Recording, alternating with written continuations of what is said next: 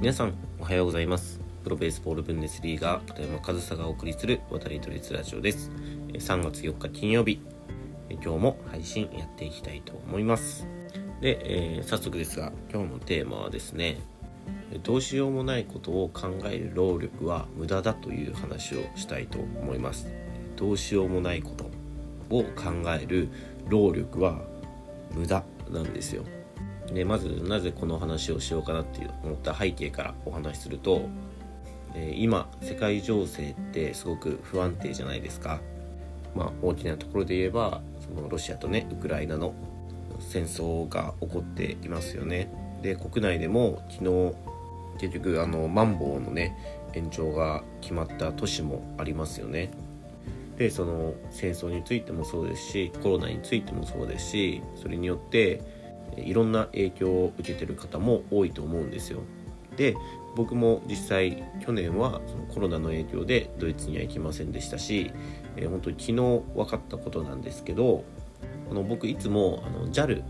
日本航空さんにお世話になってドイツに、えー、行っているんですけどその JAL がですねえホームページで発表していたのがえ3月4日今日ですね今日の分の成田発フランクフルト行きの飛行機を運休すると。でその理由は、えー、ウクライナ情勢ですね。ロシアの上を飛行機飛んでいくルートを取っているので安全面の確保という意味で各社今そのヨーロッパやそのルートを通るね便を、運休運行している、会社が多いんですけど、まあ、JAL もその波に乗ってというか JAL もそういった選択をしたという情報がですね、まあ、入ってきてというか、まあ、自分で調べていたらあってなので、まあ、現時点での判断で言うと僕はあの3月の16日に成田発でドイツへ行く予定なんですけどこのまま状況が変わらなければドイツへ行けない可能性が出てきたんですよねまた。まあそのね、ドイツに行くにあたってそのウクライナの件がどこかしらでね影響が出てくるかなと思っていましたがまさかドイツへ行く前に影響がね出てくるとまでは正直思っていなかったので、まあ、少し驚いてはいるんですけど、まあ、僕の心境としてはそんなになんか揺らぐようなことはないというかもうなんかなんていうんですかね諦めとかではないんですけどあそうかと。もう仕方がないじゃないですか。僕にウクライナ情勢を何か変えることはできないですし僕にそのマンボウをやめさせる力とかがあるわけじゃないじゃないですか。もうそういう決定が行われた以上そのね戦争に反対する声を上げたりだとか、まあ、日本のことに関してはちゃんと選挙に行ってねあの投票をするとかなんかそういった小さなことはできても今そう起きていることに対してもう今その戦争をやめさせるとか今そのなんですかね政府の判断を変えさせるみたいなことっていうのはできないんですよ。でだから僕はそのドイツに今行けないっていう風になったんですけど今の時点ではねでもなんか焦るようなことも特にないしまあそのロシアのね件が落ち着いたらまたいけるんだろうなというふうに、まあ、ある意味楽観的に捉えてはいるんですけどどうしようもないことを考えてそこに体力を使ってももったいないと。ならそのどうしようもないことはどうしようもない。それは仕方ないとして、まあ、今できることに注力するとかまあね、他の方法でいろいろ調べてみるっていうのも大事ですけど、まあ、それもね一通り調べたら2週3週としてね、えー、同じことをなんか調べる必要とかもないと思うんですよ。もう切り替えというか、まあ、そのコロナもいつか終わるし、えー、戦争もその長引かないっていうね、まあ、ある意味楽観的かもしれませんがそれくらいじゃないとなんか本当に無駄なとこに力を割いてしまうようなことってあるなって思うんですよ。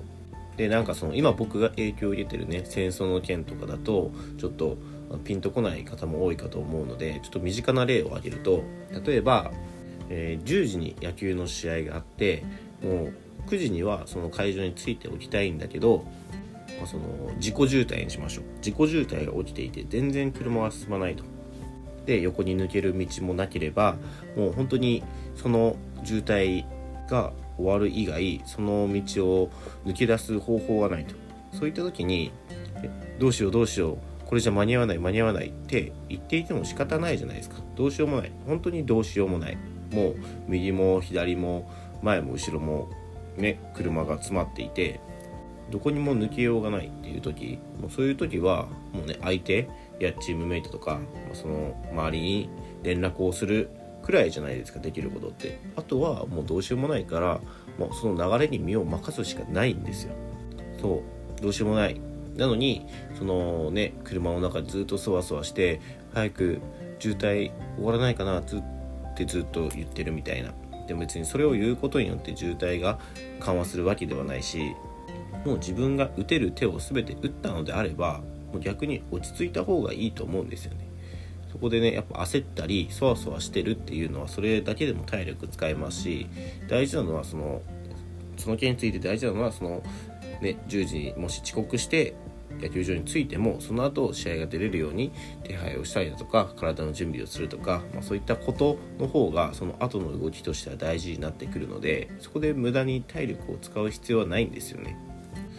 でもこういうケースってよくあるしそういった中でなかなか落ち着けずにねそわそわしちゃってる人っていうのはたくさんいると思うんですよ。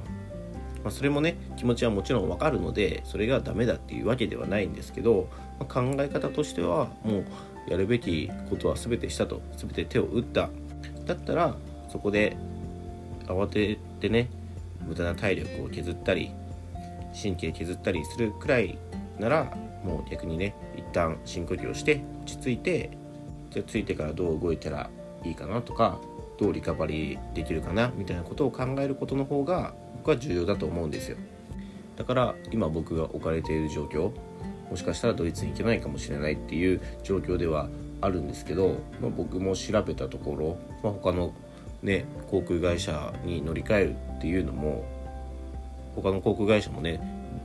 どうせ止まってるからその乗り換える意味もないというかあとはね船便とかねそういったものも別に現実的ではないですし、まあ、そうなったらいけないけどいけないのはもちろん困りますけどけどそれがどうにかできるかというとどうしようもない。だったらでいけるってなった時にすぐ動けるようにしておくとかまあそのドイツの方の現地のそのチームメイトだったりあのスタッフというかその関係者の方としっかり密に連絡を取っておくとかね、まあ、その練習の指示とかはそれでも出せるわけじゃないですか。そういったことに注力した方が今の時間を無駄にせずに済むと思うんですよ。ね昨日ねあの飛行機が止まってるって分かってえどうしようこれじゃドイツ行けないって慌ててももうどうしようもないし本当に状況が好転することを願うしかないんですよね今の僕には。なのであの本当にありがたいことにねあの飛行機止まってるよってなんか連絡、ね、心配して連絡してくださる方もいてそれは本当にありがたいんですけどまあ僕の心境としては全然心配していただかなくてもすごい落ち着いているので大丈夫ですよということもちょっと合わせてお伝えしたいなっていうのでどうしようもないことを考える労力は無駄だという話を今日はさせていただきました本当にね自分の力ではどうしようもないことっていうのは、まあ、生きていればあると思うのでその時の、まあ、心の対処法じゃないですけどだから少しでもその時心が楽になるような考え方ができるっていうのも一つ大事なところかなと思うのでもし参考にしていただければなというふうに思います。はいということで今日も最後までお聴きいただきありがとうございました片山和沙でした。